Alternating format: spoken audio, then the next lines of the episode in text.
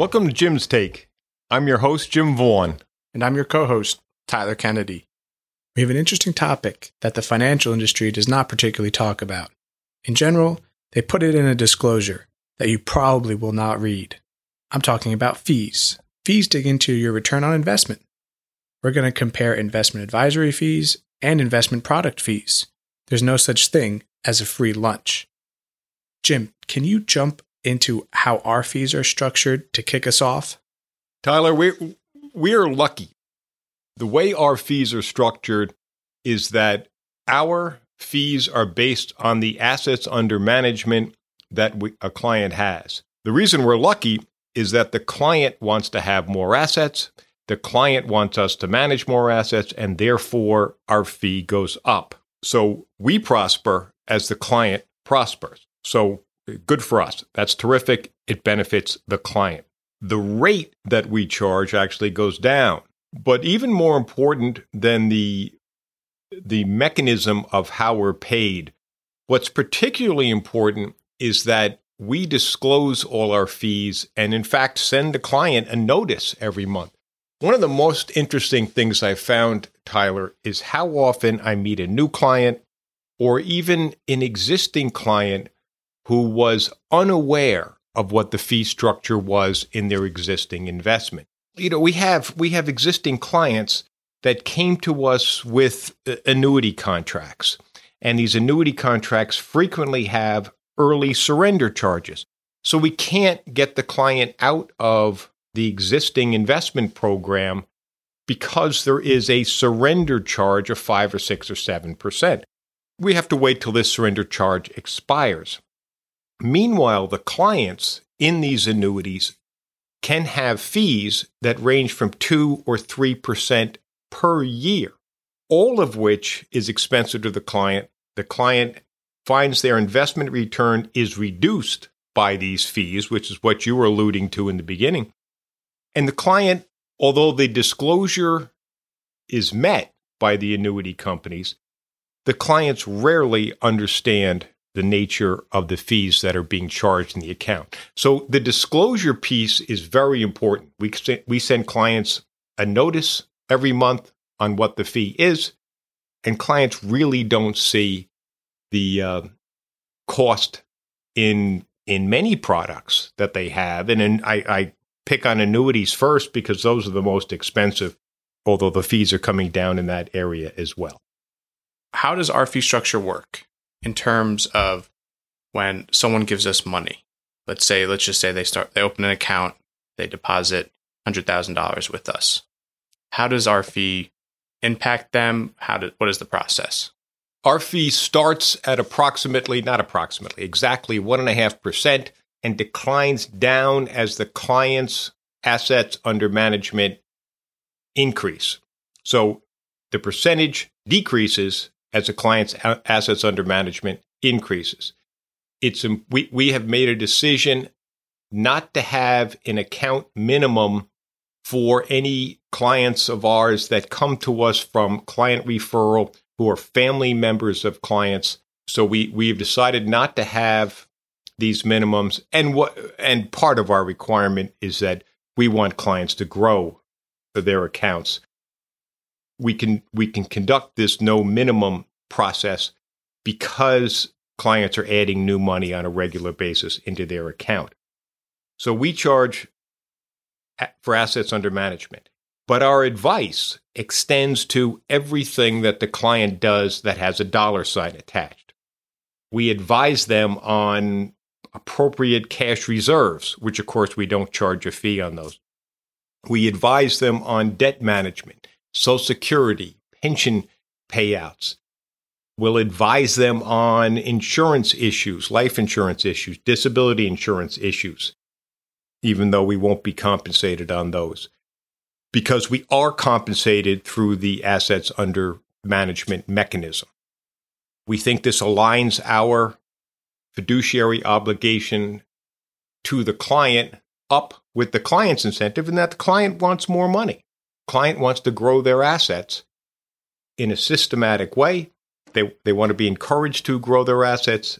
We think our fee structure is consistent with that in that we prosper as the clients prosper.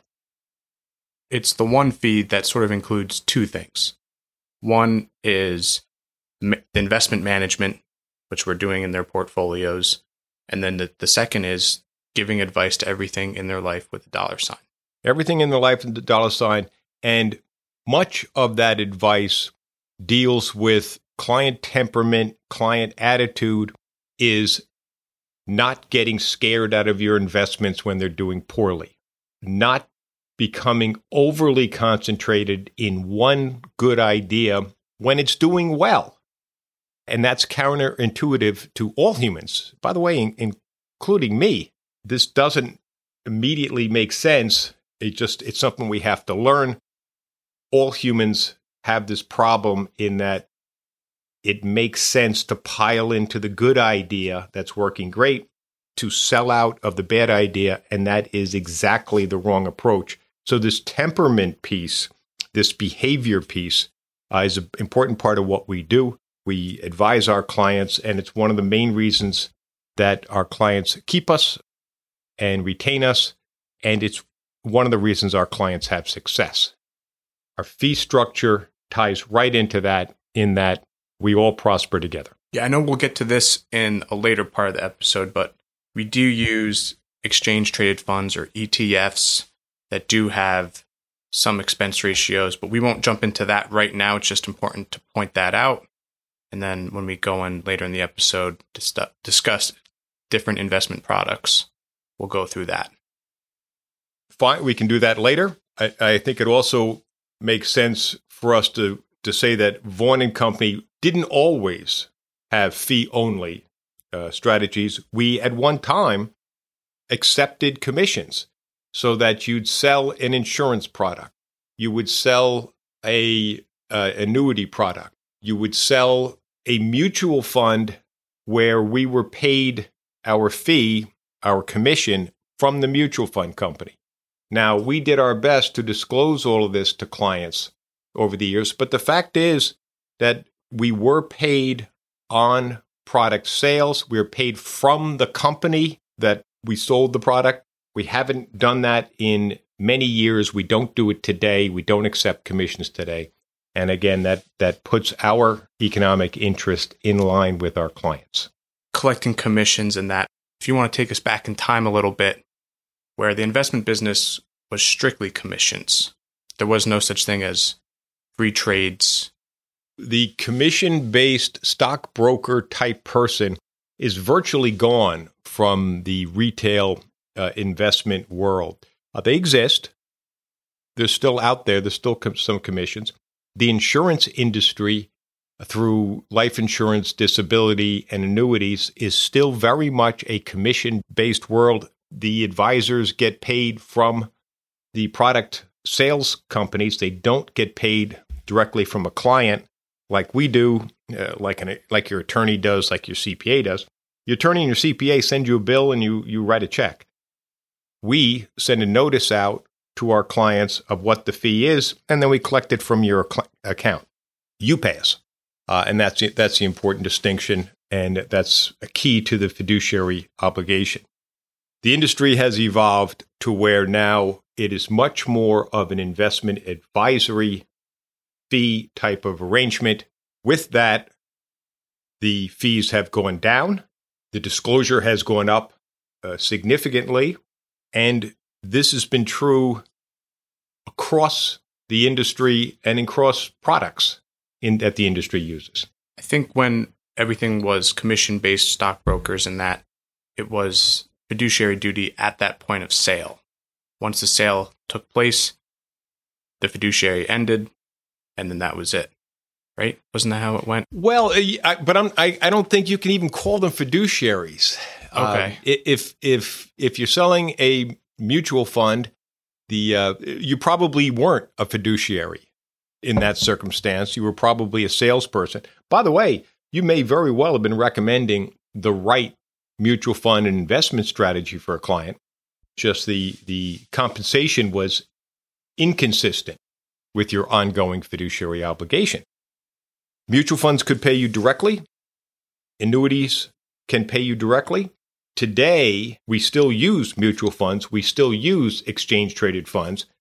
We just don't receive any compensation ourselves from those mutual funds, from those exchange traded funds, which gives us an incentive to be sure that the fees charged by the mutual fund company or the exchange traded fund company are as low as possible. They can't be zero. Every, everybody needs to be paid. As you pointed out, there is no free lunch, although we consistently run into clients, sometimes new prospects, who are surprised that the mutual fund company is getting paid. They're surprised that there's an exchange traded fund fee. And so we try to make sure clients know that. We'll be right back after this.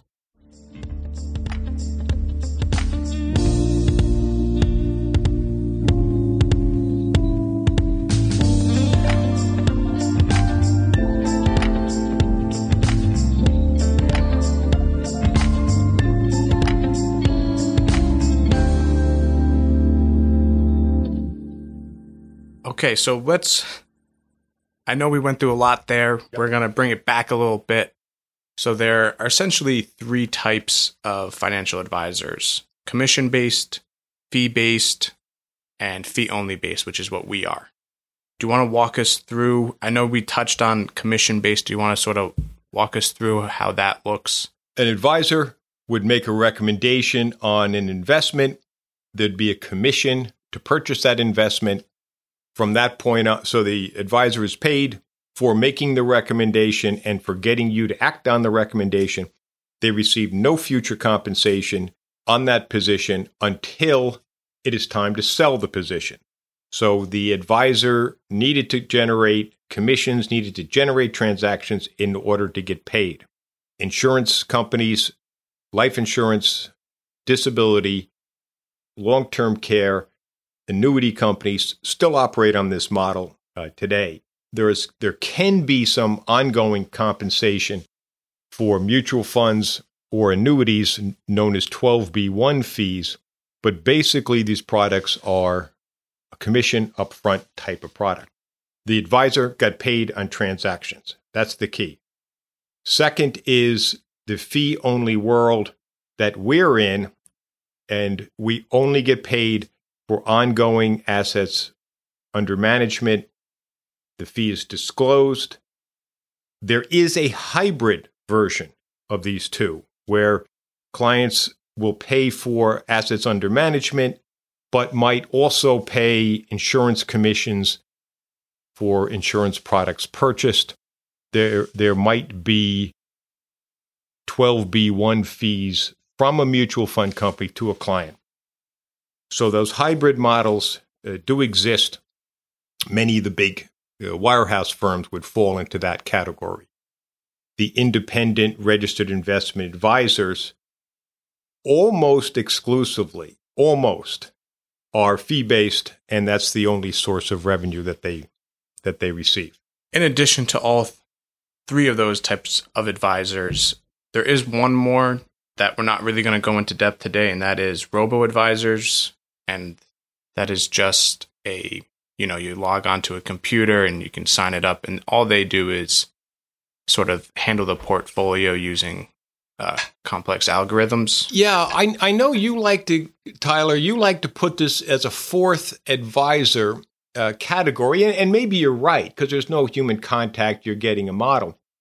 But it also could fall into the fee based and fee only mechanism you look at these folks, these robo advisors, there's a fee schedule. They charge for assets under management. Looks a lot like a fee based advisor. It's just just no no human tailoring it to your circumstances. So we can quibble about whether that's a fourth category or a part of the third. I understand. We can quibble some other day if you'd like. okay, yeah. So hard pivot now.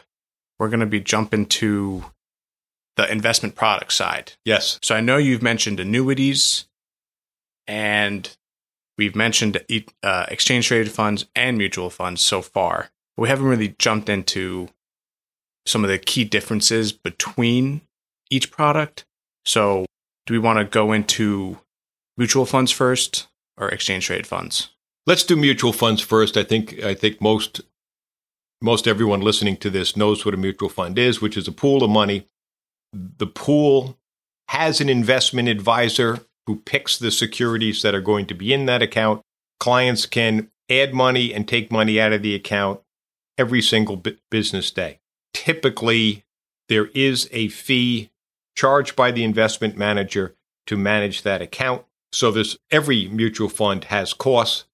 Sometimes there's additional fees paid out to as commissions to advisors. We don't use those kind of uh, mutual funds. We we use the ones where there's the fees paid to whoever is managing uh, the account. But there's always a fee. There's always a charge in a mutual fund company. Mutual fund company fees have been decreasing over time, and and frankly, some of them are, are so low, you wonder how they can do the work. But that's what that's what they do. Similarly, exchange traded funds are competitors to mutual funds. They trade on an exchange all day long. Clients can buy and sell.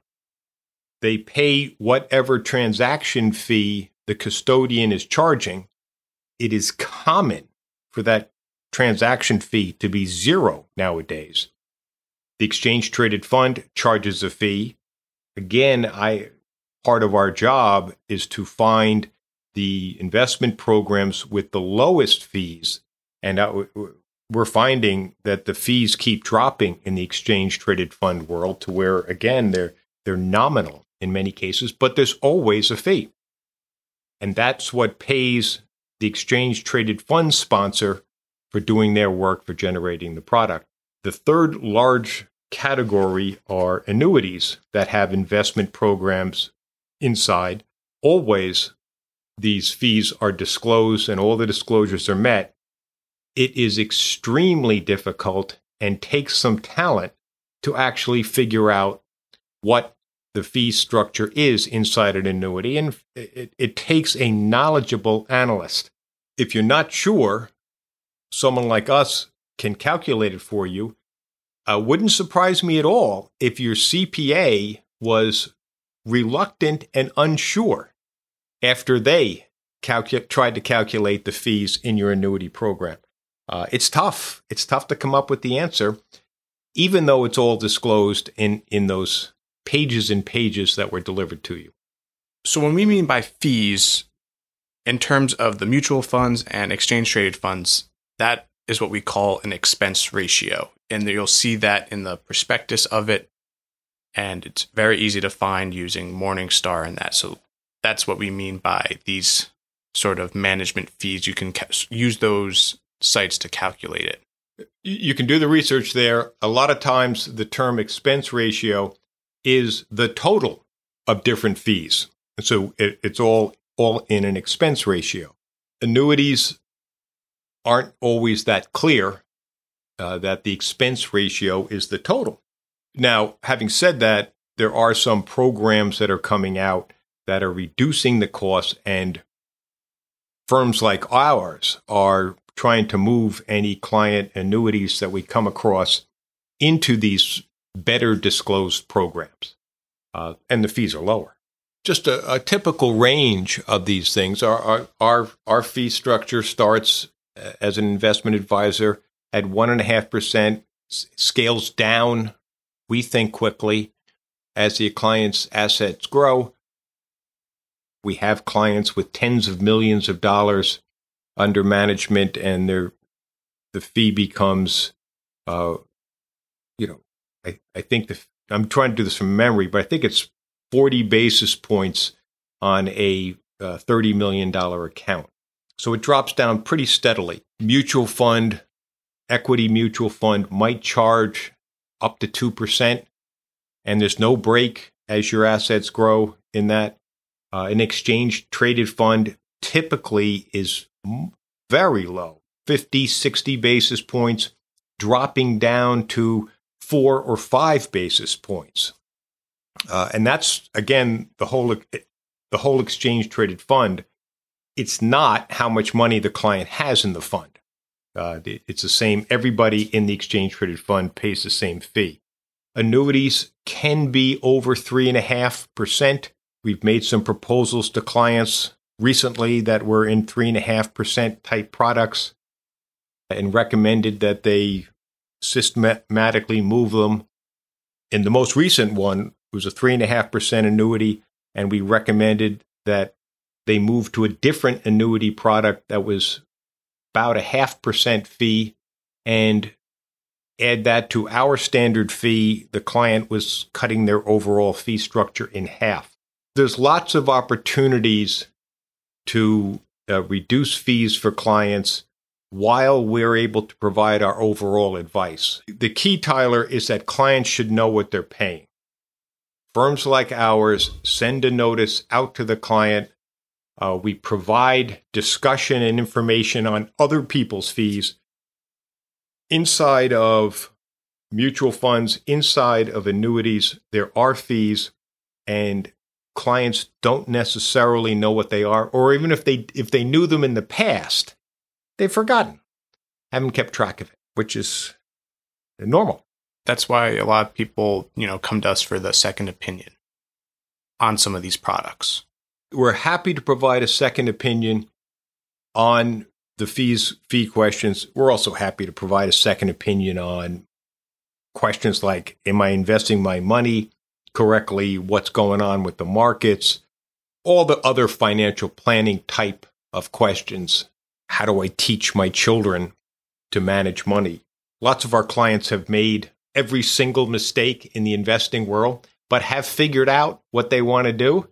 So, how do they help their children avoid all those mistakes. Parents have been trying to help their children avoid mistakes for generations, sometimes successfully, sometimes not. And we all make mistakes. Sure. Yes. And in the investing world, uh, the the good news is that mistakes the aren't fatal. You can you can come back from all of them. Sometimes. Hopefully. hopefully. Hopefully. Jim, I know we gave our listeners a lot of information regarding fees do you mind just giving us a little bit of a brief summary? Fees should be disclosed properly, they should be reasonable. As your account grows, you should expect that your fee structure will go down, all of which is good for both the client and the advisor. We're happy to review the fee structure with any of our clients. Uh, we think that's our obligation to bring it up. We're happy to discuss the fee structure and how things work and review a, cl- a potential client's account. Any one of your family members, friends, colleagues, we're happy to discuss it with them. We love this stuff. We do love this stuff. We actually like digging into this. That's a good point, Tyler. We actually think digging into this stuff is fun. Yes. we'll read the entire prospectus. Don't you worry. we do. We do.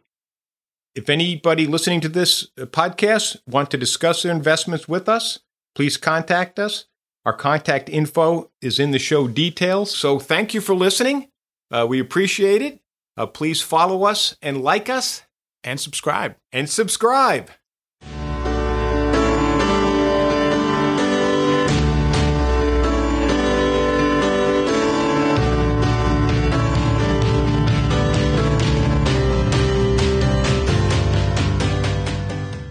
Vaughn & Co. Securities Inc. Disclaimer. It should not be assumed that your account holdings will correspond directly to any comparative indexes or any of our existing client accounts. Investment in foreign securities have additional risks, including the risk of adverse currency fluctuations. Please remember that different types of investments involve varying degrees of risk, and current and future results may be higher or lower than those shown. Figures shown are past results and are not predictive of results in future periods. Share prices and returns will vary, so investors may lose money. Investing for short periods of time make losses more likely, it should not be assumed that recommendations made in the future will be profitable or will equal past performance. For the Vaughn Dividend Growth Program, performance is based on the accounts that was managed for the longest period of time, and results are illustrated from inception. All income, dividends, interest, and other earnings are reinvested. Performance based fees can only be utilized by individuals who meet the following qualifications a natural person who or a company that immediately after entering into the contract has at least $1 million under management of the investment advisor, or a natural person who or a company that the investment advisor entering into the contract and any person acting on his behalf reasonably believes immediately prior to entering into the contract has a net worth together in the case of a natural person with the assets held jointly with a spouse, of more than $2.1 million at the time the contract is entered into. For the Vaughn Equity Asset Allocation Program, performance is based on an account that was among the earliest to use the program. Vaughn & Co. Securities Inc. believes that these results are representative. All income, dividends, interest, and other earnings are reinvested. There may be economic or market conditions that affect performance. Vaughn & Co. Securities Inc. buys concentrated positions for our portfolios, which may make our performance more volatile than that of broad market indexes, and our performance may diverge from an index, positively or negatively as a result. Investments are not FDIC insured, nor are the deposits of or guaranteed by a bank or other entity. Vaughn Asset Allocation Program and Vaughn Dividend Growth Accounts results are net of all fees, reflecting trading commissions, maintenance, custody, advisory, and performance fees, if any. It should not be assumed that the recommendation made in the future will be profitable or will equal past performance. Data and information contained in any chart used by Vaughn & Co. Securities Inc. has been supplied by sources we believe to be reliable, but is not guaranteed. Accounts held at Fidelity Investments are covered by SIPC.